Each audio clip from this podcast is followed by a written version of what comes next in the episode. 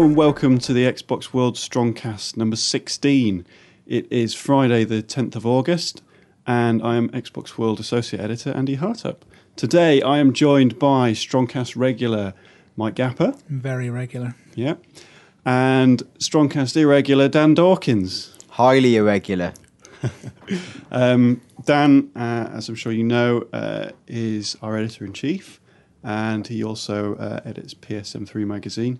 So we're going to have a little bit. It's probably got a bit of a PlayStation uh, perspective on this one because uh, myself and Mike are usually, well, Mike's usually PC to be honest. Yeah, well, this this is the thing we've been talking about a lot lately, isn't it? It's like if the next generation won't come to daddy, daddy's got to go to the next generation. Exactly, And yeah. I think it's funny how many people in uh, in the office and on our Facebook group are kind of just going back, going to PC now, going Mm. to PC because the next generation's been too long coming. It has, yeah. Um, so today we are going to talk about uh, we're going to talk about Halo Four because they've uh, just released a load of new Can't footage get that on PC. multiplayer. You can't get it on PC. We're uh, we're going to talk uh, about Gamescom, which uh, Mike will be attending next week. So he's going to tell you all about what he's going to be seeing, and then we're going to tell you what we've been playing and answer some of your reader questions. So, Halo Four, we've all seen the footage. What do we think of it? Yeah, a video came up this morning because we're recording this the day before you guys are listening to it. A video came up of uh, all of the human weapons being fired Mm. in the new game, and we've finally seen a decent clip of that grenade launcher pistol that was uh, on the trailer The from E3 bomb. last year. Yeah. It actually shoots a sticky grenade straight forward, bunk, sticks onto things, blows it up a few seconds later. So you've basically got a one-shot pistol that can take down a warthog. That's badass. In fact, there's a lot of weapons in that trailer that can take down a warthog. yeah, I'm not sure about that. I'm not sure about that at all. Do you not like the um, Do you not like the railgun? I think a railgun's great because the I, I used to play. Used to play Quake Three, so I really like the railgun. I was I was talking to uh, I was talking to one of our colleagues about Halo 4, Halo Four the other day, and um, we're both big big fans of the old Spartan laser. Um, we we I, I don't know if you guys know, but I, I play a lot of uh, Halo at lunchtime with a lot of the, the guys in our office, and um, me me and this other guy are big big sort of big fans of the old Spartan laser, and usually ends up being silly Spartan laser duels. Yeah, it's five, it's five guaranteed kills. You've got no excuse for missing. But- it's got such a big hitbox. You know, it's just got such a big area of effect. So we were talking about it yesterday, and I said to him, "Oh, wouldn't it be great if we had a Quake-style railgun in it?" And then this morning, merely, you know, it's about twelve hours later, they released released footage with a railgun in it. Yeah, So I'm I'm pumped for that. there's a LMG in there as well. Yes, Like a, a full just yeah. it's just a big sword. You just point, hold the trigger down, just go like John Matrix in Commando, Mm-hmm. just pumping bullets into things. This is uh, it's interesting actually. The human weapons in particular have been very.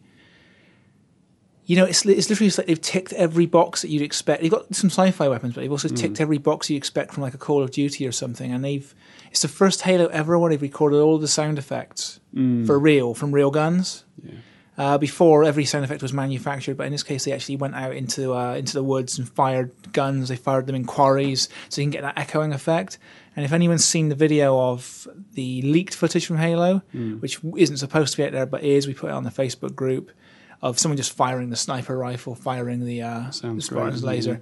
You can you hear the sound echo off the rocks around, and you know, if, if it sounds like a proper gun being fired rather than the old kind of fantasy version of a gun being fired. The, game sounds great. The feedback on it is fantastic. Now, one of the things I've heard you say twice since we started this podcast is human weapons. Hmm. Now, if you know anything about Halo 4's multiplayer, it's purely it's pure sort of red versus blue multiplayer. Hmm. It's you know it's Spartans against Spartans. There are no Covenant in it, as far as we know. They are in the campaign. There are in the campaign. So does that mean we will not be using Covenant weapons in multiplayer? that's, It high, seems mad. that's highly it seems unlikely. mad. That's highly unlikely. Yeah. I think absolutely. You always use any weapons that you can use in the campaign. There's no way they would lock it off. There will, of course, be a mode where you can only use the Spartan weapons. I'm sure, Mm. because it'd be much like Team SWAT in uh, the existing game where you know you play without shields and so on. That's perfectly suited to the games where you just use you know the battle rifle and you just use you know the regular Magnum and so on. It's perfectly suited to that. In those modes, the new SAW will be just devastating. If you haven't got a shield, that thing is going to cut you down in seconds. think it looks as if it's going to cut you down with a shield. Ah, God, it just looks incredible. But of course, like you know, that's what Covenant weapons are for. They're for cutting through shields, Mm-hmm. which does beg the question: What are the Forerunner weapons for? What's their purpose? How do they fit into the the Halo weapon hierarchy because I've used them. I used them while I was at E3. I've played uh, a couple of missions from co-op, um, the co-op story that's going to be released over time. I played a couple of missions from that, and I didn't really have a chance to get a feel for the kind of effect those weapons have. But they do definitely seem to be almost energy-based versions of human weapons. There's like a shotgun. There's a kind of a, a, ri- a machine rifle kind of thing, and these. I don't know. It's. I'm not sure how they fit in. I'm not sure why you would pick that weapon rather than a human shotgun. I know in there the Forerunner shotgun actually bounces bullets off walls, so you can fire around corners with it. But in that case, when why would you take the human shotgun? I don't know. I'm not sure how they they balance with the rest of the weapons. Well, I mean, just just in terms of the, the lore, now the uh, Halo 4's multiplayer is called Infinity because it's set on board the US USNC, USC yeah, Infinity. Infinity. Um, now in Halo 4, you you you'll have to because you're the, the lore expert on this one, Mike. When you when when at the start, It's a when- dirty job, but someone's got to do yeah, it. exactly. When you um, like in the Halo Four trailer they showed at E3, um, is that the Chief's first encounter with a Forerunner? Yeah, So, so Yeah, would, would well, the Infinity unless- be unless- aware of the Forerunner, Forerunner weapons, like just in terms of the lore? Because I know three four three are really hot on it, and Well, that's going to be a big thing. I was going to say, unless you count the the Forerunner, to, like he's talked to a Forerunner AI Mm. a few times. I mean, he's talked to three four three Guilty Spark as a Forerunner Mm. AI, and he's talked to um, the uh, Mendicant Bias AI through the terminals in Halo Three. Oh my god! oh, time to shame myself. uh, yeah, you, the the um they wouldn't, but Infinity multiplayer. Mm. This is some lore. This is some lore shit right here. What I'm asking is, does I'm- it come I'm- after or before? I can explain the this. So- campaign? the in the single player campaign, a couple of missions in, the Infinity gets sucked into the planet, this uh, shield world that the Chief's stuck on, and at that point, the weekly episodic series begins. In actually, it begins before that. The weekly episodic series, the co-op mode, begins when they're in orbit around this planet, sending sorties inside the planet. So they encounter forerunners, they encounter Covenant, Right. and eventually the uh, ship gets sucked inside the planet. And that's when they encounter the chief. But what that means is if it's playing out kind of simultaneously with all that, yes, they would have had access to Forerunner weaponry. Yes, they would have had access to the new Covenant weaponry that's just appearing on this planet. Yeah. Because there's a bunch of like Covenant religious zealots that see this place as being, you know, the secret. You know, this is this is what will bring the Covenant back to their greatness again. So we need to activate it. Except what it will actually do is launch, uh, release an unstoppable, superhuman, invincible army on the universe, which will then scour the universe dry. Which doesn't sound like a good idea. Doesn't sound like fun, no. Dan, you've been really quiet about Halo so far. I mean, what are your impressions of Halo Four as a lapsed Halo man? Because I know you've not you've not touched it since three, have you? No, I'm in danger here of being like Hans Moleman wheeled on to the South Bank show to, to critique fine art, bumbling around, knocking over pots, and Well- oh, I'm sorry. I, th- I think there's probably going to be a lot of people in your situation who, who played the original trilogy, thought, yeah, I like Halo, didn't bother with ODST or Reach, haven't really played Halo multiplayer since then. And I, I guess you, you're probably going to represent their perspective. I mean, how do you feel about Halo 4 appearing now at the end of the 360's lifespan? Well, yeah, to, to, to contextualize it, I mean, Halo the original, obviously, I adored, as any right thinking person would. It was probably one of the defining games of the last decade or more, or maybe even of the last 20 years. It changed the way you looked at shooters. Um, you probably talked about that at length, and I, I, I agree with every plaudit it received. Um, Halo 2, I stopped playing halfway through because on my small television, I couldn't discern the difference between the Covenant, who were goodies or baddies. That was back when we had to have CRT. Yeah, it was. Yeah, you're right. That was a genuine problem in Halo 2. You'd have Covenant on your side, Covenant on their side, and everyone's running in different directions. There was one th- one person who kept going, the little ones who like little mushrooms. He kept going, wow, wow, yo, stop shooting me! And I was like, what? Who are you? Which ones are shooting me? And I just gave up, and it was a television based problem essentially. Mm-hmm. And then obviously I came back to three. Uh, did really enjoy it, really well made, though it didn't make the strides that perhaps obviously Halo made, because by virtue of Halo being defining title. Um, but yeah, I'd seen. I went to the Xbox uh, E3 conference for the first time ever this year, and I sat through the blisteringly loud Halo It was absolutely deafening in there. And what you guys couldn't get at home was the light show they put on inside the hall. So they had a whole light show choreographed to the trailer. So when things happened in the trailer, like the like when the scanning was going on in the trailer, the entire room was being scanned. They were scanning it. The lasers were like beaming around the crowd and like sweeping across the audience. Uh, at one point, because there's lots and lots of screens up there, not just one. So the trailer was playing, and um, as the uh, as the didact sphere appeared, like e- all of the lights and the things started flickering on and off, and like you lots of audio distortion was coming in, and the symbol was appearing on every screen in the place. Like, oh yeah, he's like he's like taking over this this building as well. Like, just this thing's so powerful just by being near it. It like messes with like electri- electronics and computers and stuff, and you got it was a re- it was a great way of presenting it, but you know it didn't come across at home. Yeah, no, and it, it really did make me excited about it, and I, obviously because it was like a theatrical scale performance with the lights. But more than that, I think the game spoke for itself. I Yeah, think it it looks really exciting, and in fact, given that it you know bizarrely opened the show, and if anything, like set the bar quite high, and then the conference just turned into lots of one note noise. That was it did it a bit more subtly because it took a little while for the action to really blow up when the guys sort of revealed themselves and it was all a bit predatory and it was that felt really really exciting then Yeah, you know I think uh, there's a lot that can be taken from that. And we've talked about this before. That sequence was very tightly scripted.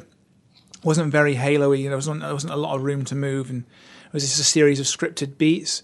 But I think that was almost certainly like probably an intro to intro to those characters in the game, and after that, the game opens up again because the one thing that three four three keep on saying is they love how open Halo is. They want they want it to be open again. They want it to be move to more space to move around. The uh, demo we got was the same as every other demo we got at E3, which was like the tightest, most linear possible demo imaginable. And And, it- no, yeah, it's, it nothing, worked. it's nothing to be scared of. It, it, pre- it presented the thing well. It just didn't present. I think I don't think the game for what it is. I've played the game, and that demo isn't what the game is. The, the game is definitely much more like the Halo you know and love, with lots of new weapons and enemies which fight in completely new ways.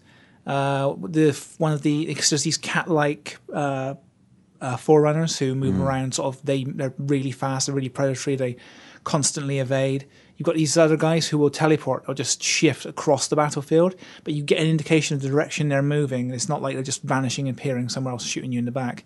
You get an indication. You get a slight blurring as they just as they, they, shift. So all of a sudden you have to relocate. Okay, now I need to find. He's going to appear somewhere over here. What do I do? How do I fight him?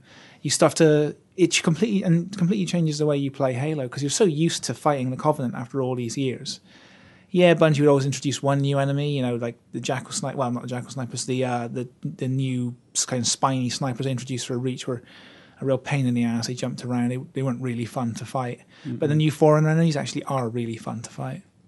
What I'm interested in as, as a, a buffoon who's been away for a while is watching the multiplayer footage for Halo this morning. Obviously, a lot of the things you talked about were kind of lost on me. Um, and I did look at it and go, that looks like an exciting professional multiplayer shooter. But I just, I'd like to explain to me why I would play that and not, say, the new Call of Duty. I think they're very, they're very, very different games. I mean, Halo is, Halo is almost feels- the last standing arena shooter. yeah. I mean, it feels like a. I mean, the, the physics and the way that Halo controls is, is incredibly different to Call of Duty. I mean, Call of Duty is its, own style. It's a very vertical game, Halo, as It well, because you're yeah. always jumping, you're always climbing, you're always you're always chasing certain weapons and so on. It's very much uh, a shooter from like the late '90s mold, Mm. the Unreal Tournament, the Quake mold, and pretty much the only one that still survived in that mold. You know, except maybe Team Fortress 2. I think Team Fortress 2 gets away with it as well. Uh, it's an old school arena shooter, whereas COD is ostensibly like a, a tactical military shooter. Although if you play it, it's, it's rarely is it that tactical. Although that could be set to change in the next uh, next Call of Duty. I think that, I mean, there's there's other differences. Like, you know, Halo still has the sort of whole shield and health bar thing. Well, not a health bar, but you know, it's whereas Call of Duty is quite twitchy, and you shoot someone, You drop and someone in two or three can, Yeah, shots. you can drop hmm. someone quickly. In Halo, you have to really think about when you open fire and things like that because you're going to have to chew through their shield and stuff Yeah, like it's that. It's about sustained firefights. You So know, it feels like sort sort of feels like yeah, like Mike was saying, like the older shooter mold, where you, it, it takes quite a lot of power to drop someone, but then again, it's it's like planning and, and playing with all the different weapons. You know, they just feel incredibly different to Call of Duty. Yeah, it's uh, it's a whole. It's not even. It's just a feel thing. You know, it's it's other things. It's the vehicles, the scale of the maps. Uh, you know, Halo maps, even in multiplayer, are much more spacious, much more open. It's kind of you get this thing happening on the really big Halo maps where you'll get like a group of guys moving down the left and a group of guys moving down the right. Where Call of Duty always feels much more skirmish based. You know, it's much more. It's much more skirmishy. It's it's uh, firefights are, are done in seconds and so on. But in Halo, you know, you'll you'll you'll take a hit and you'll go, okay, I'll, I'll get down, I'll take cover, and you'll hide. One of your buddies will go in like you know draw fire for you temporarily while you replenish your shields and so on. And as a result, you get these games. The best game of Halo I ever played was actually the first game of Halo Two I played back when it came out. And I was on a forum at the time. It was um, I don't even say the name of the forum, but it was uh, all of us. We crowded onto a game. We just played Blood Gulch, and it was well, it was not blood gulch, is it coagulation? They called it in uh, in Halo Two. yeah. So it was coagulation, and we had a full game, and people dropped in and dropped out as the course of the game went on because the game went on for two hours. We set it to uh, it was uh, it was a there was a mode where you got a bomb in the middle and you have to plant it at the other team's end. And could we plant it? No. Could they plant it? No. It just went back and forth. And they, they turned the clock off. It's like the first to three or whatever it was. Nobody could nobody could plant it, and we just kept going back and forth and back and forth and that's something you don't you would never get in a Call of Duty. It's much much more based on speedy, quick games. You drop, you know, even the objective modes. You're in for two minutes, then you're back mm. out. You're in for two minutes, you're back out. And those modes are in Halo too.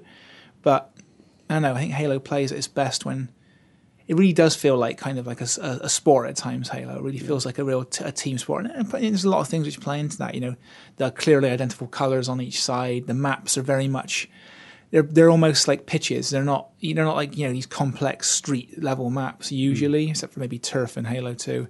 They're very much game maps. They're gamey game maps without there's with no pretense of trying to be a real space whatsoever. The game's like it's got that old school vibe going on, and I don't know. I can see why a lot of people have fallen out of love with that. But for people who still love it, that's you know Halo's about as good as that gets. Yeah. Now, um, you mentioned Black Ops 2. Um, that is going to be in the next issue of Xbox World, which we have just finished. Mm-hmm. We can't say anything about it at the moment. Mike has been to see it. Um, to play it. he's been to play it. Um, so there will be details on that in the new issue and only in the new issue of Xbox World. I'd just like to point out. Um, so I think we'll uh, we'll stick a pin in Halo. I think we've covered it pretty well, and we'll move on to Gamescom. Um, now, Gamescom, for those who don't know, it's sort of like the European E3, and Mike will give you a, a very succinct definition of, of what Gamescom is. Um, it's sort of like the European E3. It's a big games trade show in Germany, and press and public turn up to play the latest games. Uh, now, Mike, you are going this year. It's next week. I go every year. Mm. I wouldn't miss Gamescom. Some people spend the whole year looking forward to Glastonbury. I spend the whole year looking forward to Gamescom because I'm a nerd. Uh, Gamescom is, as I said on Twitter, I think, is like E3, only it's not completely shite. It's really, really nice. Everything about it's nice. The atmosphere is laid back. You get great access to great games. You actually get a chance to sit down and play these things and talk to people who made them and care about them. That's something you you know E3 everything's you know done at the speed of a bullet leaving a gun, but at Gamescom you get time for everything. And when evening rolls around, people come together and they talk about the things they've seen and talk about the things they've done. And there's a much better community atmosphere there. Even though even in the country where people don't speak the language, there's just a better community to it. It's a great show and it's a lot of fun. The best part is everyone listening at home could go to it if they wanted to. You could hop on a plane this weekend and go to Gamescom. It starts on Wednesday. I think the public days begin on Tuesday or Friday, Thursday or Friday, uh, and you can run over the weekend. It's a public show. You can just go. You can just walk on in and fight your way through the crowd. The public show floors are very, very busy, you can go. You could and you can get to, you can get to Cologne right now for ninety pounds. This is a, a thing which you know it shouldn't be missed. If you like games, it's definitely worth going. If you like games and sausage and beer, it definitely shouldn't be missed. It's, it's worth noting as well, actually, just on the Call of Duty thing, it's going to be playable at Gamescom. Uh, the multiplayer mode. Yep. That's interesting. And then you'll be playing the maps that I played over at uh, over at um, LA.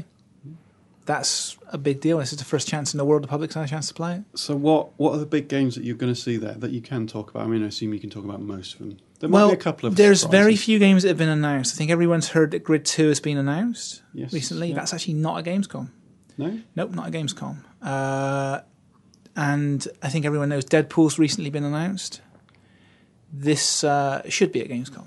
yes, But other than that, there's not a great deal of announcements. As Dan knows and and Andy knows, there's nothing being announced at the moment. There's nothing new. There's nothing. now, now is the well. Now is the time for. Now is the summer of our discontent. And is the time for seeing through with uh, all the promises that they made at E3. I think that's that's largely what Gamescom is. Game E3 is like, here are these games that we've got, and Gamescom's like, would you like to see these games that we've got Yeah. in your own time? Yeah.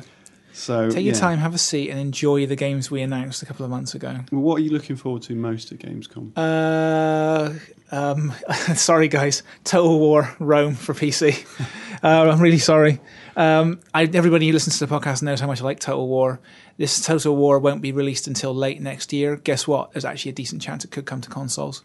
Mm. There actually is, for the first time, a pretty good chance this one might come to Xbox 360. 360. Sorry, Xbox 720 or whatever they end up mm. calling it. It won't be, it won't be 720. It's definitely not coming to 360. Have you seen that game running? Jesus, that it's uh, it's amazing. Like the, to, just building a PC to run it at its full spec now would be daunting. Next this time next year, it's gonna it's gonna run on any like good high end PC, and the new Xbox will be very much a very good high end PC. Mm. It's just a matter of the controls at that point, and if maybe you can work out a way to control it with a controller, hey, maybe yeah, we'll- Smart glass or something. how about smart glass? Yeah, but how about you you control it with touch using your iPad? You know, how about that? How about you use it with the new Kinect? Mm. There's all kinds of possibilities there, but of course they. Maybe, maybe not the new Kinect. Let's not get carried away. Well, maybe just smart glass. we We'll do start we, there. we do hear the new Kinect is uh, is infinitely more precise than the old Kinect That's to good. to, a, ric- to the point that it can detect like pinches and fin- Can't- finger can't wait movements. For Dance Central Four. Yeah, that's that's uh, that's the fear, isn't it? That's the only that's the only That's the game. big fear. That's the only game that's going to be worth playing on that one too. Hmm. So uh, I'm going to be seeing that, but I'm also really very much looking forward to Rising. I'll Hmm. be talking to the guys working on Rising. They're they're there at the show. Is it new Rising?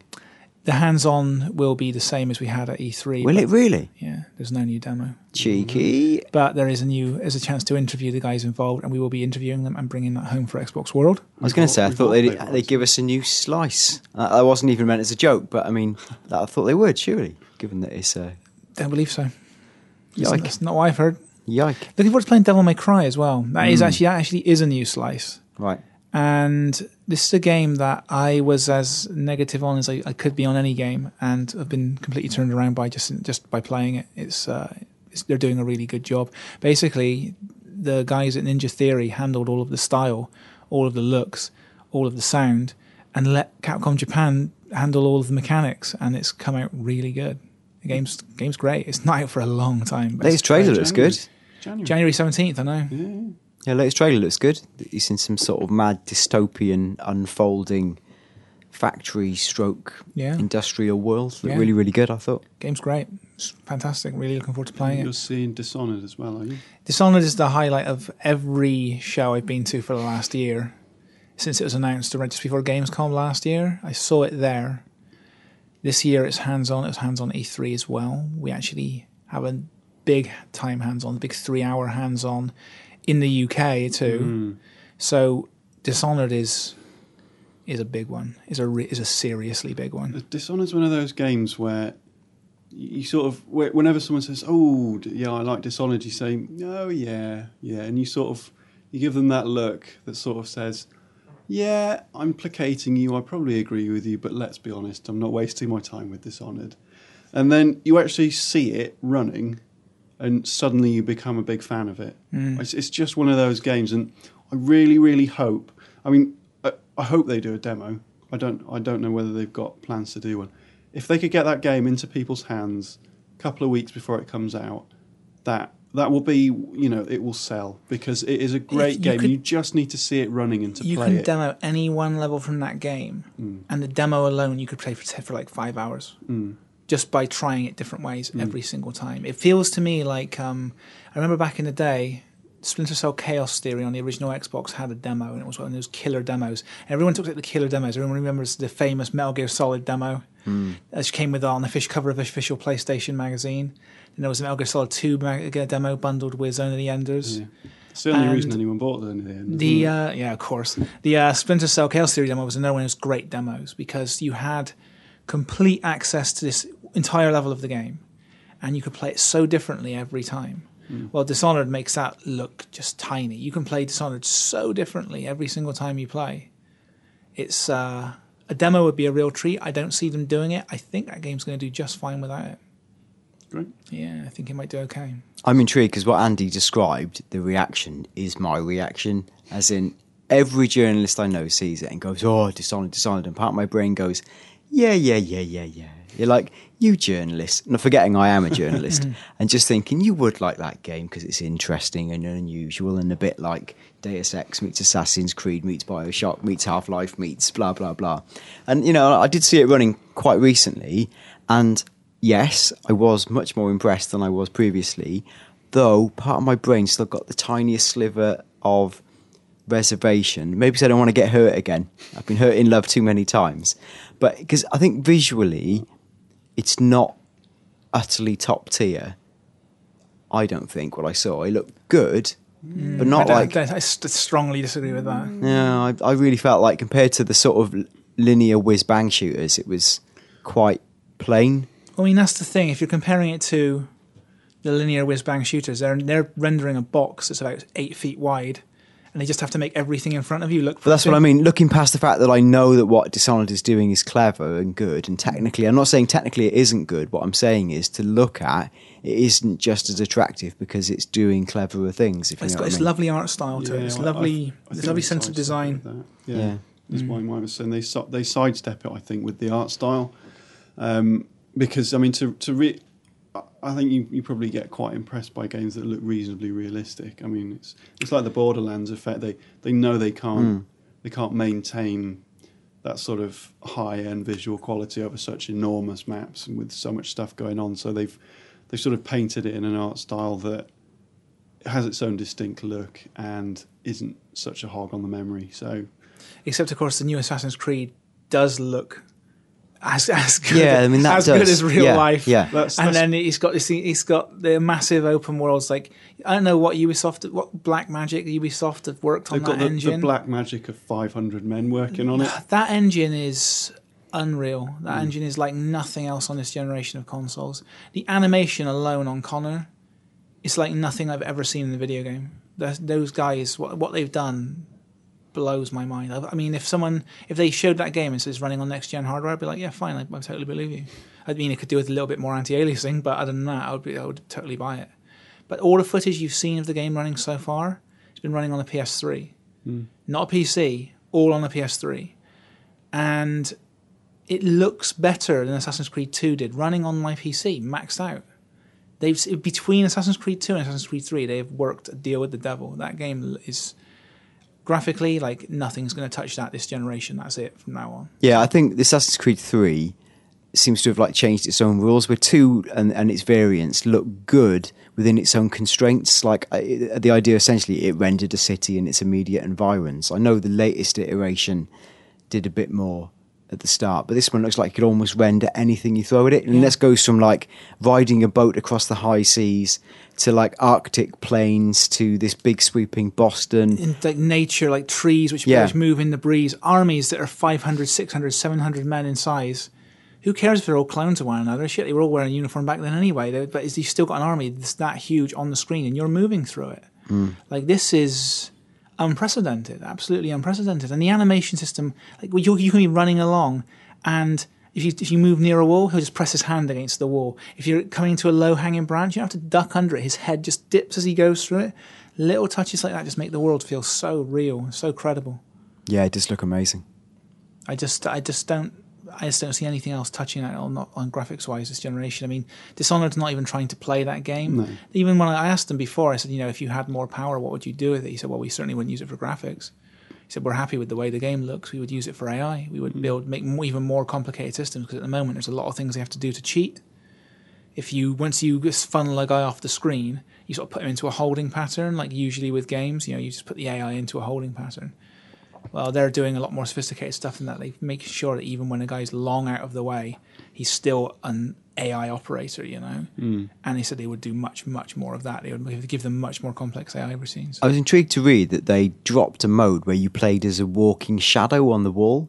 Oh, I didn't know that. Do you see that? There was something where they said that one of the feature sets they were going to enable, one of your skills, was that you'd play like a shadow and you'd have no physical presence. You'd just be like on the wall as a shadow and be able to like ghost around, that sounds cool. which is really cool. And I guess that would introduce fun things where, like, say you there was another. This might just be me making this up, but like there's, there could be another guy in front of you with his shadow, and you could stand in his shadow as a shadow to become invisible. Yeah. that would be brilliant. That would be brilliant. Um, but uh, for whatever reason, they had to drop it, Maybe, it's, quite maybe it's a tricky thing to do in the first person.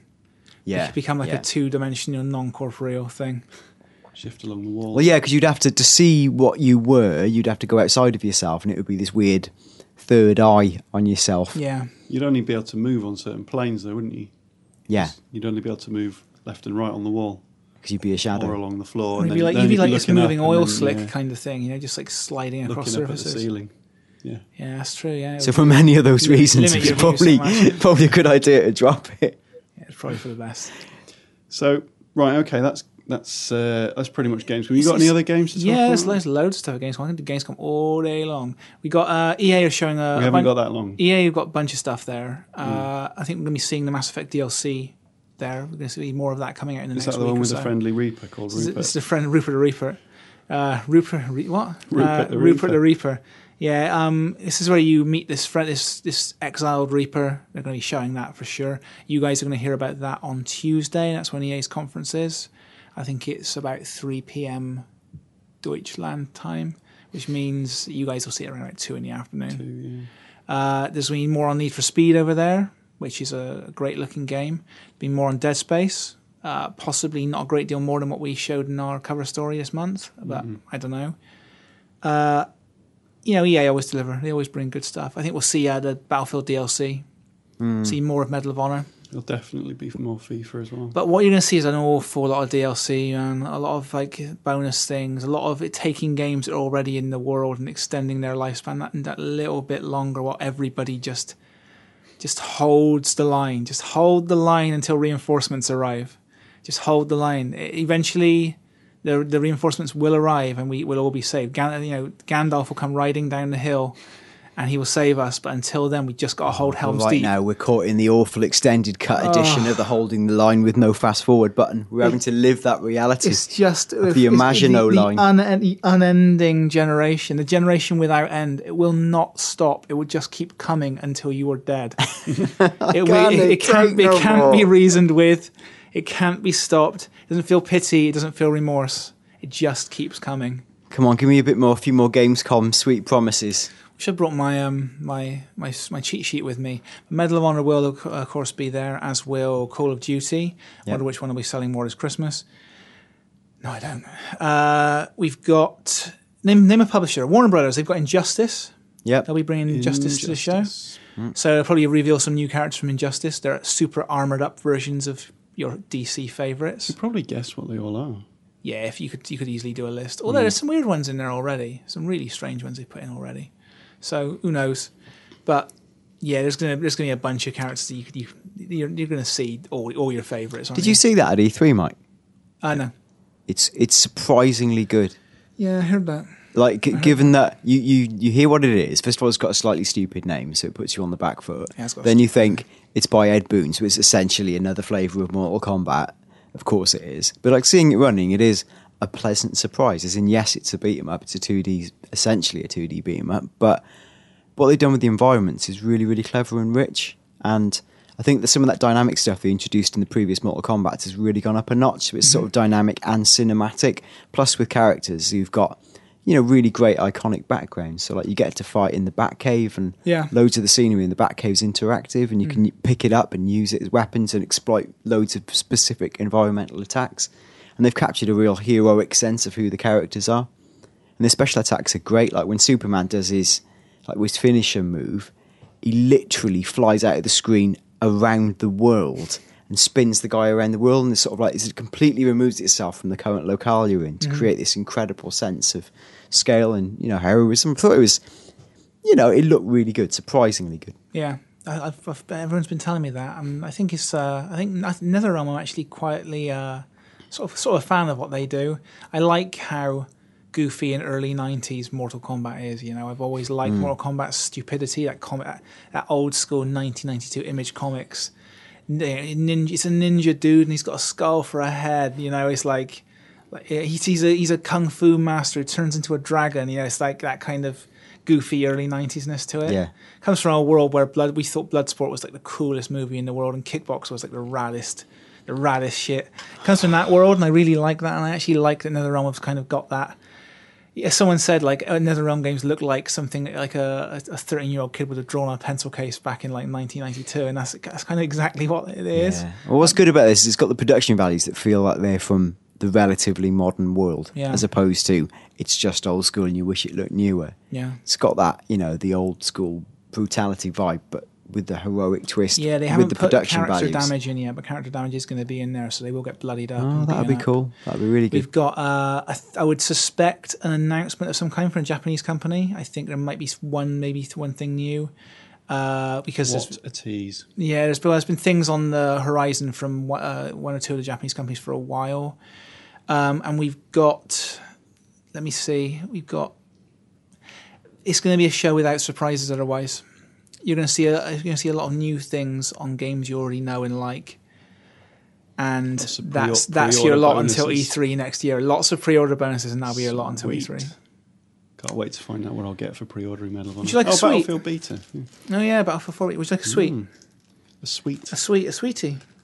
So a friend of mine, the other day, um, I met a friend of mine in Bath, uh, and he said that while he was where he works, one of the guys he works with said, "Do you know Michael Gapper?"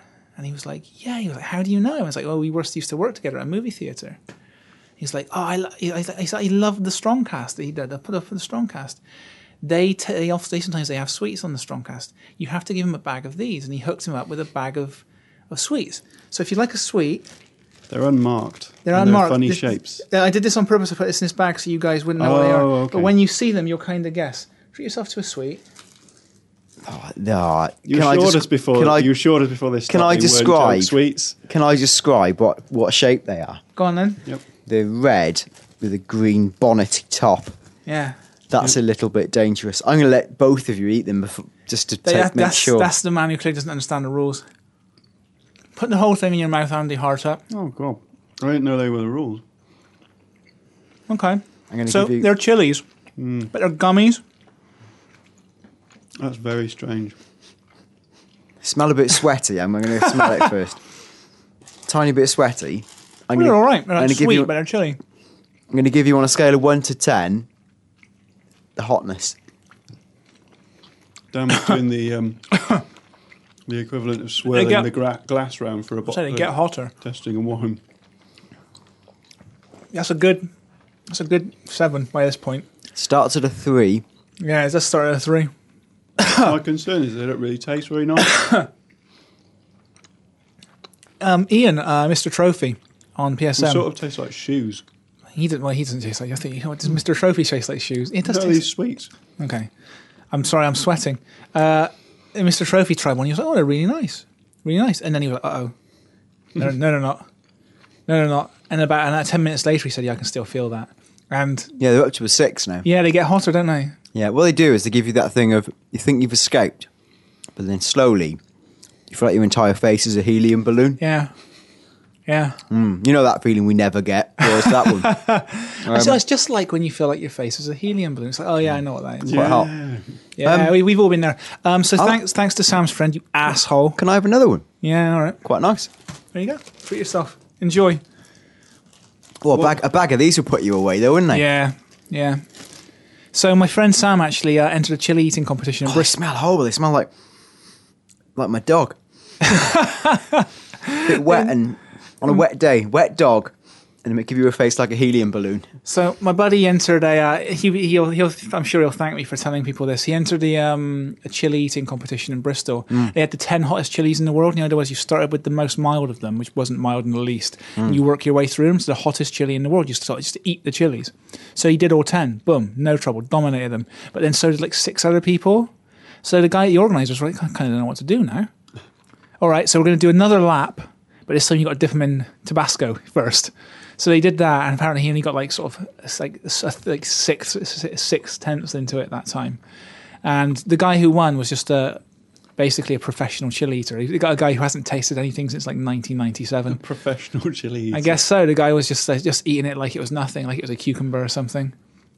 But uh, Sam said it, it, it didn't it didn't do anything good for him the next day. I can imagine. Didn't do anything good for his stomach. Of course, it chewed, chewed up his insides. That's the thing. I'm not not getting. It's not. It's not about the sort of old poopy splatters. It's just about. It's like the, the sheer pain in your stomach. Man was not built to handle those kinds of chemicals in his stomach. Did some damage. Oh dear.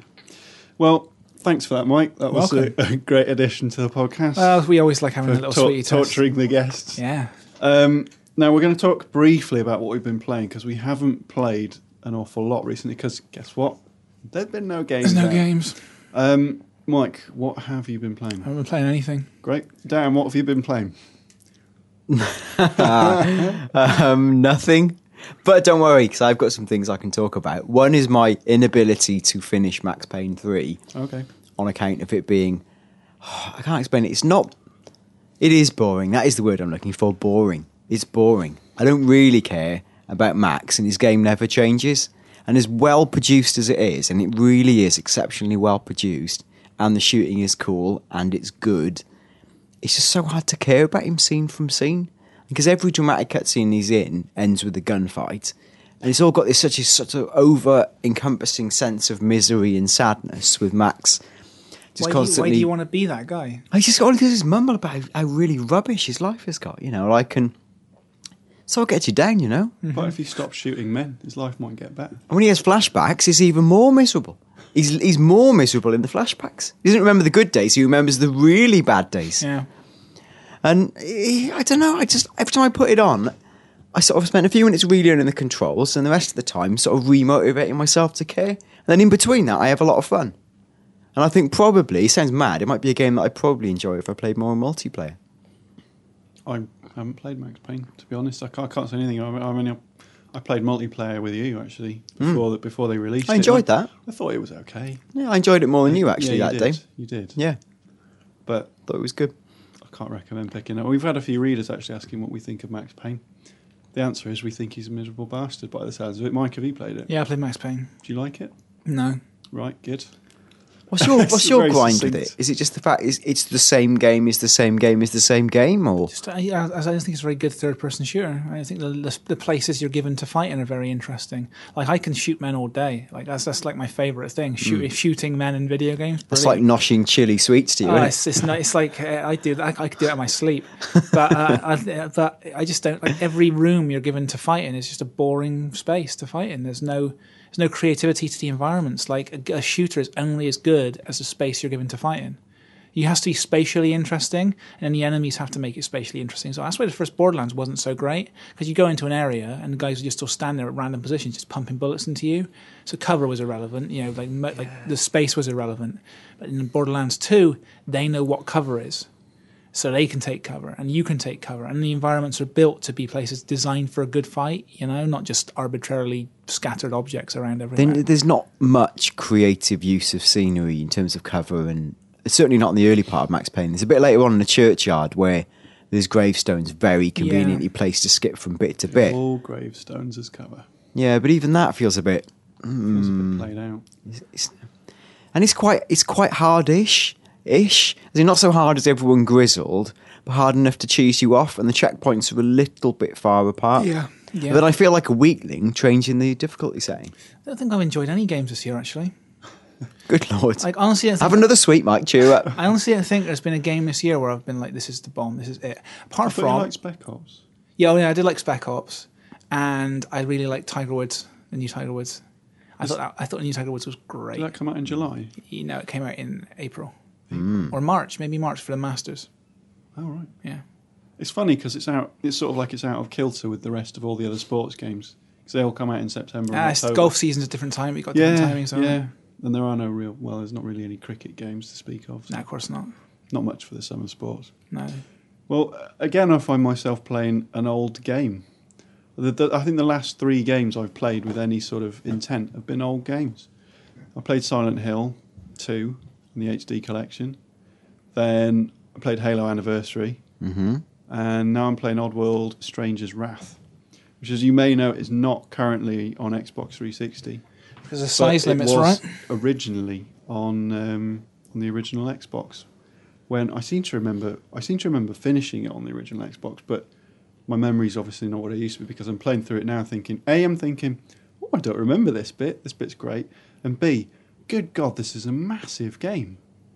Like it's huge. I've Mm-hmm. been playing it for hours, and it, it- it's a shooter like any other shooter, but it just goes on and on and on. Mm-hmm.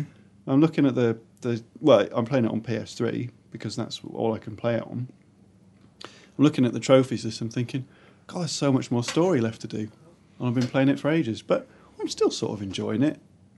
Um, but but there's been no no recent games where I thought, oh, I've got to go play that. Like I was nonplussed about Max Payne, same as you. If I- some if some developers had been, just released, if some publishers just released some games right now, Mm. they'd have the market to themselves. All you, So all you need to do it. all you need to do is just drop a game with a decent name Mm. into the marketplace right now. And I know Transformers: Fall of Cybertron comes out this month. That's yeah, it's a pretty good game. And If Spider-Man game came out, which was okay-ish. If you dropped a game that was good and had a Mm. name to it, If they'd have stuck with the original release date for Far Cry, which is like the third or sixth yeah, of third of September, yeah, it would have been all over that. yeah, But no, That was pushed perfect- It, pushed it back to November. perfect timing for that game. People, people would have been desperate for some man shoot. Mm. Now it's up against, like we just said, COD and Halo. It's And out, it's out Assassin's after Halo. COD, Yeah, yeah, Assassin's exactly, Creed, yeah. and Hitman. It's out at the end of November. It's madness. Yeah, it's madness. Uh, would you be surprised if it slipped Yeah, I into next would. year? It is, as the game says, the definition of insanity. I would, I would, I could see that game going back to January I as a, a tactical move. Just because why would you throw up against uh, Assassin's Creed? I mean, they've announced this date, but I think they figure it's out a month after Assassin's Creed, so nah, they I can get guess away so. with it. I guess so. But yeah, but from what I saw of it as well, it looked pretty finished, or it was getting there. Oh yeah, I know it's a big game, and I only saw a small bit of it, but like the devs were talking about it like like it was sort of finished. yeah. They don't there. need more time on it, but maybe they would take more time on it. Anarchy Reigns, of course, is finished. It's out in Japan right now. You can't play it over here, or actually, you can. You can. Uh, you can import a copy even Mm. on Xbox 360, and it's region free, completely unlocked. Which I suspect was something Platinum did as a as a two fingers up at Sega. Mm. because Sega have refused to publish it in the West until next year. Now, it, like Japanese games are very rarely region free over there. A couple of cave shooters are, and that's pretty much it. So for this game, a huge release like this to come out region unlocked, it's a big surprise. I can't imagine Sega ever had a hand in that. No. Well, that is well. That's this the slightly depressing state of video games over the summer. None, none of us are really. Well, if you think really this summer's bad, wait until next summer. Oh, God. You haven't suffered yet, Yeah, you, don't, you haven't seen anything yet. Whatever games you get this Christmas, save some. Put some on. Just you know, just enjoy the games you got. Uh, you know, Far Cry is going to be a twenty-hour game. Yeah. Brilliant. Put it away because you're going to need it. Next summer, though, we'll still be able to talk about GTA 5, warm our hands on the impending Xbox 720 GTA fire. Five will be old news by next summer. yeah, but it'll be huge. We'll still, we'll still be pretending to play it, and then we'll have, we'll have the new thing. will be so close, we'll be able to taste it. It'll be like the the odor coming off a chili sweet. Yeah, yeah. Actually, The- that's the like wet do- dog. The dog like. The wet dog smell of next gen. Yeah. But the thing is, like, next gen doesn't mean an end to this gen either, because we're going to see a lot of games announced for next gen that get a current gen SKU Hmm. as well. So even if you're just you're like, oh, I don't really feel like upgrading just yet, you're going to get a sudden flurry of new games again. Mm, you're not well. Well, You can't. You No, can't. You, are not going to be able to look at them. You are have to because Sony ain't releasing a console for next November. And they have to keep PlayStation 3 games coming. Third parties will have to keep PlayStation 3 games coming. If they're doing a PlayStation 3 version, you know they're going to do an Xbox 360 So version. you've got Battlefield 4, which is probably going to be one of the launch games. yeah, for because that's when it's sort of due. November-ish, and the the next Call of Duty. You're going to go into a as well. shop. You're going to go into a shop, Um, well, assuming they're not all closed by then, and you, Yeah. you're going to see you're I going to see I like, remember shops. you're going to see people crowded around, and Battlefield 4 is going to be there, and it's going to look incredible.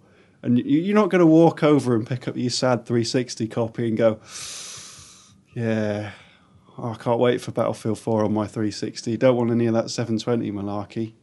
Well, You- if you're you gonna remember, see if you it, remember you're that want it. happened this generation with uh, Graw. There was a current generation of Graw, and it looked like ass. And there was a next. I mean, it looked really bad, even for games at the time. It looked really bad. And then there was the next gen Graw, which was basically the best looking thing anyone had ever seen it on was, a the, it console was at that the point. first good, exciting Oh, 360 it was. game. It looked, Brilliant. it Yeah. looked Graw, yeah. And you know, you go into the shop and you pick up your Xbox copy of Graw, and you're like, "Well, I don't own the uh, 360 Xbox version of Graw," and you, you know, you, pre- you pretend to be happy with it, but you're not happy. That game ran at about 19 frames a second as well. I remember it. I had it. Yeah, it was rough. Those were rough days. And then, Was that the- and then you that bought the an Xbox Xbox version of yeah, Graw? and then you bought an Xbox Wow. 360, and you're like, brilliant! I got to play Graw, I got to play proper Graw, Oblivion, Hmm. Project Gotham 3, and then you realize, oh yeah, that's all I get to play because the only thing that's been published in the last year is Rockstar Table Tennis. Like that's all it came out, and Prey and Saints Row, like for like eight or nine months. So even like here's the thing: next year, next summer, nothing. But guess what? Summer 2014, nothing again because all of the big next gen games will come out as launch games for the, in November time ish. And everyone's going to be, "Oh, what are we going to do?" There's going to be a few in April and so on, like just you know keeping it going, and then everyone's going to go, oh yeah, we we actually get to make more games now, don't we? so then you have the, all of the big developers who hit on day one will go back into the two year pattern, preparing for summer 20, uh, summer and winter 2015. You're gonna have you. You're gonna have your King Kong game, aren't you? As well. Yeah, as That- always- that always people are going to force you to buy it as part of a console bundle when the 720 comes out, and it's going to be sat there. And even when you've got no games left to play, you think, "Should I play King Kong?" No, No, I just I, really just I just flick around the dashboard instead and Yeah. look at the videos Maybe I'll of the games that are coming soon. yeah. So um, yeah, that's roughly what we've been playing and what we're going to be playing. And now uh, we'll round things off by answering a few of your reader questions. Um, loads of questions again this month. Uh, thank you very much. Not this month. This this strong cast. Uh, David Green asked, "When do you fully ex- when do you expect a full reveal of next Xbox?" Now we've been, just been talking about 720 or whatever Mhm. it's going to be called. When do we think Microsoft are going to reveal it? as late as possible. Because as soon as you announce the new Xbox, the old Xbox dies. They accidentally announced it this week and then they, and then backpedaled on it. One of the uh, Microsoft bosses said, uh, you know, when you talk about um, Windows 8, this blah blah blah, Windows Phone, the new Xbox, something else, and things like, well, hold on, hold on. What was the other thing you said in the middle there? He was talking about the new Xbox. Microsoft backpedaled. They were like, oh yeah, he just misspoke. He was talking about current gen Xbox and stuff. What were those mad rumors this week saying they could reveal as soon as like Wii U kicks off Nah, to sort of spoil it? I, do that. I don't know where that came from. I can't remember the source, but I don't, I don't see them doing that. They release it. They announce it as late as possible. Announce it once everything's out. Once Halo Four is out. Once Forza is out, and they'll do it probably two weeks before E3 next year. In fact, I'll put you money. I'll put that money on that late? You think? Yeah, two weeks. So May sixteenth ish next year. I there reckon. you go. That's that's specific, isn't it? Yeah. That's bold. Yeah. I reckon based on nothing, apart from years of being in the industry and guesswork, I think they'll drop it early mid next year, and then clearing the decks for you all know what it is. E3 is all about the games, and like, let you get in at E3, touch the hardware, see the games, get involved, aiming to hit for like what Nov 2013 I the ish. next console will be announced in in Mayish, but remember the VGAs come in December, and lots of publishers use the VGAs to announce big games. Everything's been announced for this generation. We know everything that's coming, except for maybe one game which might get announced at Gamescom. With that in mind, what do you say that you take to the VGAs, where you take all of the existing Sony games, but they're going to want announcements, and the announcements will be next gen games.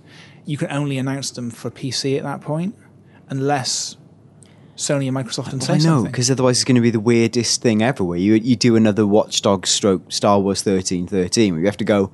We've got this game, and we're not saying what platform it's on. Fiddle dee dee. I, Yeah. I, well, the, the the issue I'd take with that, and I think it's going to be early next year. I think Microsoft's going to have their own little event, maybe March or April, and say, "Here's the here's the next Xbox." You'll see more of it at E3. You'll see all the games at E3, and it'll be out by November. the reason we, is we I don't- don't- we I don't- don't- none of us agree on this, then, do we? We all got different Yeah, ideas. I, I Yeah, don't we're think not they're miles gonna, um, we? I don't think they're going to cannibalise their sales in November. They're not. They're not going to drop Halo and go. Here's Halo Four. By the way, we've got an Oh, exciting ne- new not, console. no, of course not. Of course But not. carry on and buy Yeah. Halo Four. You're all going to be like, well, I don't want Halo Four now. Remember how they announced the Xbox 360? They bought themselves half an hour on MTV, had Elijah Wood present a TV show about the, vision for the next Xbox. Hmm. What they're going to do this time is they will buy an hour on Spike Television. They'll have Geoff Keighley, brilliant Geoff Keighley, with his Sure, that, no, robotic eyes. they they've got they like celebrities. They'll have like They'll, a, well, they'll, they'll have they'll him have on. like a Hollywood. they will definitely they'll definitely have like they'll have some star for sure. They let Microsoft love that stuff, but at the same time they know that the way the last Xbox was launched doesn't work anymore. It's a different world now. Everything's viral. Everything's about you know community and stuff. Which is why I'll probably focus on community guys, guys like Geoff Keighley, right. Okay. and that'd be May seventeenth, sixteenth. A, a reader question by Andy Hartup from this podcast studio. Right. Who what, name one star who could sell you Xbox 720? Usher, no, he was at E3. He came out on stage. You're like, oh. God, and he's like, everybody stand up, and the entire audience is like, nope. uh, who could a, a celebrity who could sell me an Xbox? Bill Gates. Dan? Just someone sexy, because I'm going to buy one anyway, so I may as well meet a sexy woman while I'm doing it. Yeah, I don't like meeting like sexy celebrity ladies. I've met one, and it was really frustrating.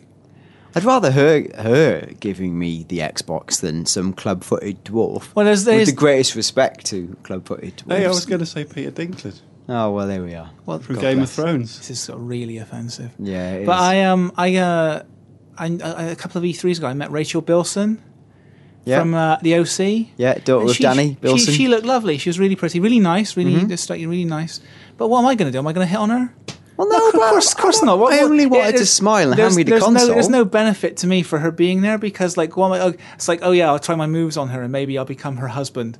Like, no, it's not going to happen. I'm not. She's not. She's not going to go. Oh, you know what? This games journalist is exactly the kind of guy I was Well, thinking. I'll tell you what, you're definitely not going to marry Rachel Bilson whilst talking to Stinko, the club-footed dwarf. There is definitely that. not. There is that. At least there's a microscopic point zero You know- zero zero one chance. It's a good. It's a good point you make. yeah, there. and it's not. To be honest, it's not even about that. It's about having Who dares wins? a beautiful bit of smile with a beautiful lady. I'm not looking to marry her. That's fine. I'm just looking for her to say, "Here, Dan, here's your Xbox 720, uh, full of new games. Watch out for the summer of 2014. Nothing's coming out." But if I meet old, you know, Terence Clubfoot, I'm not going to have to go back to my room at night and feel sad about myself. Oh, okay. Here we go. So here we go. It's different perspectives we've got on the world. Then maybe. Yeah. See, yours is more aspirational. Mine is Uh, ground down by life. Either way, I think what we can all agree on is we'd happily take an Xbox 720, I'll say as long as as soon as possible, please. celebrity or not. as soon as soon as possible. When Halo, when Halo 4 comes out, say, guess what? We're releasing Halo 4 on the same day we're releasing a new Xbox. If you put your Halo 4 disc in a new Xbox, it looks even better. And- Do that, please. And, and if you're thinking, if you're thinking for a second that using celebrities to power your console's clever, look back at the Gizmondo launch, Oof, yeah. Mm. where I mean, admittedly, it was a little bit C-list, but they did have at the time some pretty big names attend that.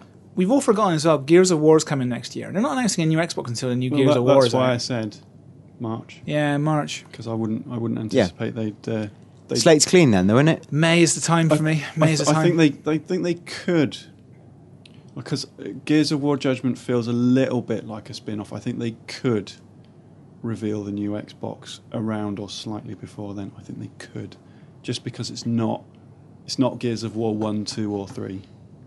It's a possibility. I don't know. Um, Sean Eddy asks: Are there any big game franchises that everyone loved and that you hated or just couldn't get into? Because his is GTA. I think mine's GTA. I always play them, but I never love them. I always see people absolutely adoring them, and I never. I always feel like I'm missing out on something that I don't see what people love about them at all. I don't see what there is to love about GTA. Apart from the incredible world building, I don't. I have no love for GTA because for me, I'm like a mechanics guy, and all the mechanics in GTA are a little bit shit. The shooting's a little bit shit. The car handling's a little bit shit.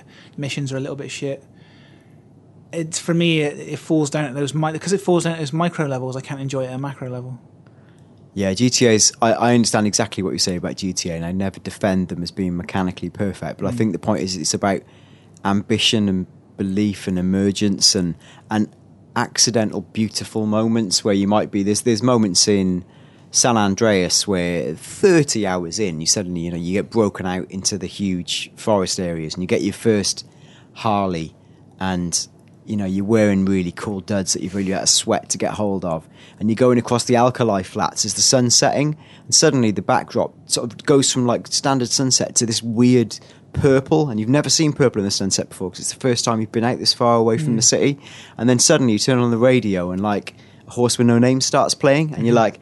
And I went through the desert with a horse with no name. And you're on your Harley, and it's just you in the alkali flats. Yeah. And you're like, briefly, I feel like a badass, and it's stupid, but I love it. And then minutes later, the illusion might get shattered. But I think it's just it creates this this magic in between all its Yeah, imperfection. there, there is something to that, and I did love Vice City back in the day, exactly for moments like that. You're, Yeah. you're hurtling down the, the road on a on your motorbike or something, and just the right song comes on at the right time. This is magic. Or even like in San Andreas, Mount Chiliad would be the big, like, huge mountain, and there was a huge jump at the end of Mount Chiliad. And the first thing you do when you get there is whatever you're driving, drive it off the jump hmm. and go, oh my god, that went terribly wrong. But you went, but what if I came up here with a really fast motorbike? And you, hmm. you spend ages going back to town, knocking the guy off his bike, driving all the way back up the hill, zip the motorbike off, and you go, that was brilliant. I went really far that time. What if next time I come up with this bike and a parachute? Yeah. And then you zip off and in midair unleash your parachute, and then you're having a brilliant time. And it's all about the possibilities of you know what you can do and what the game's got hidden for you and what's just accidental. So Dan, I think I know what you're going to say, but go on, tell us, tell us what you the Ah, big. you know what I'm going to say, don't you? Yeah, I do. It's, but, but tell us anyway. it's no point me saying it. Assassin's Creed. I just don't get on with it. No. There's no rationale to it. I just just find it slightly pompous and never have been sucked in that much by the start of the games and haven't wanted to continue. I know they're good games. I'm not saying they're not. It's just haven't been for me. I look at the new one and, and I honestly think, good grief, that looks amazing. Brackets don't want to play it, What about you? which is insane. Uh, for me, it's probably Metal Gear. I've Hmm. I, I've played I, I played and finished Metal Gear Two, and the original one. It just doesn't it doesn't draw me in. Pro- probably for the same reason that Dan didn't like Assassins. It's just it feels a bit just like glorious nonsense, glorious unedited nonsense, and like if if I don't if I don't get into the the story and into the into the characters, I, I don't I don't think it, it's a particularly good game outside of that. I think it's good but not great. I'd say I it's just not good, it. it's brilliant. Uh, yeah, I know I know what you're saying. I just don't like it. But they are, I'll tell you what they are, obscenely fiddly and unforgiving. Yeah. Certainly one and two, three even. They all are. Four was the only one that made any attempt, probably, to give you some tutorial. And even that was hopeless in the context of what the game actually allowed you to do. I think I think the the impression I get with the Metal Gear games is you have to give too much of yourself to make it great. Like you have to you have to sort of learn to live with all its little foibles and you know pl- really really play along with it in terms of what it asks you to do and the way it asks you to like to achieve in the game like with all the little fiddly mechanics. Especially like 3 with all the camera you have to be really sort of fiddly with it and you have to sort of learn learn to live with like the first person camera and the third person camera and with, with all its little systems and I, I've just never I've just never been bothered enough about it to get into it to that level which is why I don't enjoy it but I'm, I'm well aware like we all are that a lot of people think it's brilliant now um, just one last stupid question before we wrap things up Finton McNally asks slightly odd question, but what height is everyone on the mag? I get the sense that everyone is quite tall except for Rob. Yeah, Rob isn't quite tall, but nor neither is he very small. He's just not. He's Yeah. not that tall. You're the tallest, right? Uh, yeah, I'm probably slightly taller than Tim. Yeah, Yes, yeah. I'm six one. You are six three. six three. Yeah. Six foot seven. It's Dan. Professional wrestler. On a good day, in my mind, in reality, about five foot seven. That's why I'm not allowed in this podcast. I'm just too short. It's a very strict anti-shorties policy that I'm We should- we finally should call it the exposing. tall cash, shouldn't we? Storm the Matt- court, Matt, Ca- shorties. Matt Castle was really tall. Matt Castle was tall, yeah. Yeah. Ben's tall as well. We've got a new guy in office, Ben. You will have read his stuff in the magazine. He's tall. It's a very tall company, actually. A lot. Andy of very Kelly tall isn't. people. Andy Kelly's not, I guess, but he's not. Neither is he of small stature. Um, this is a this is a curious question. It is a curious question, but I like to end on a curious question. But yeah, I mean, if you if you look at like the group photos of us, and like, there's been there have been one or two group photos of the old Xbox World Team, but there's no group photos of the new Xbox World Team, and there's nothing you can compare with. It's So you have to you have to draw you have to draw a little picture in your mind's eye. It's because we're never in the same room at once. Yeah, Um, it sometimes which isn't so far from the truth, actually. Um, so anyway, yeah, thanks for listening. Thanks for all your questions. Um, sorry we couldn't get through them all. Um, we sort of have to pick at the the one the first ones that we uh, that come to our attention. But uh, yeah, thank you very much for that. Um, I hope you enjoy this strong cast. Uh, we've got a, a current issue at the moment, which is has got a massive next gen feature in, which is what you'll see on the bag, and it's got a big Dead Space cover feature in there too. Uh, the next issue will be out on the 22nd of August. We may even get another strong cast in before then. That is not a promise because you know No. we're busy. Um, but uh, yeah, in the meantime, hit us up on Facebook. Uh, you'll find us on Xbox World there. Hit us up on Twitter uh, at Xbox World Mag. And until then, it's bye from me and bye from everyone. See ya. Bye. Cheerio.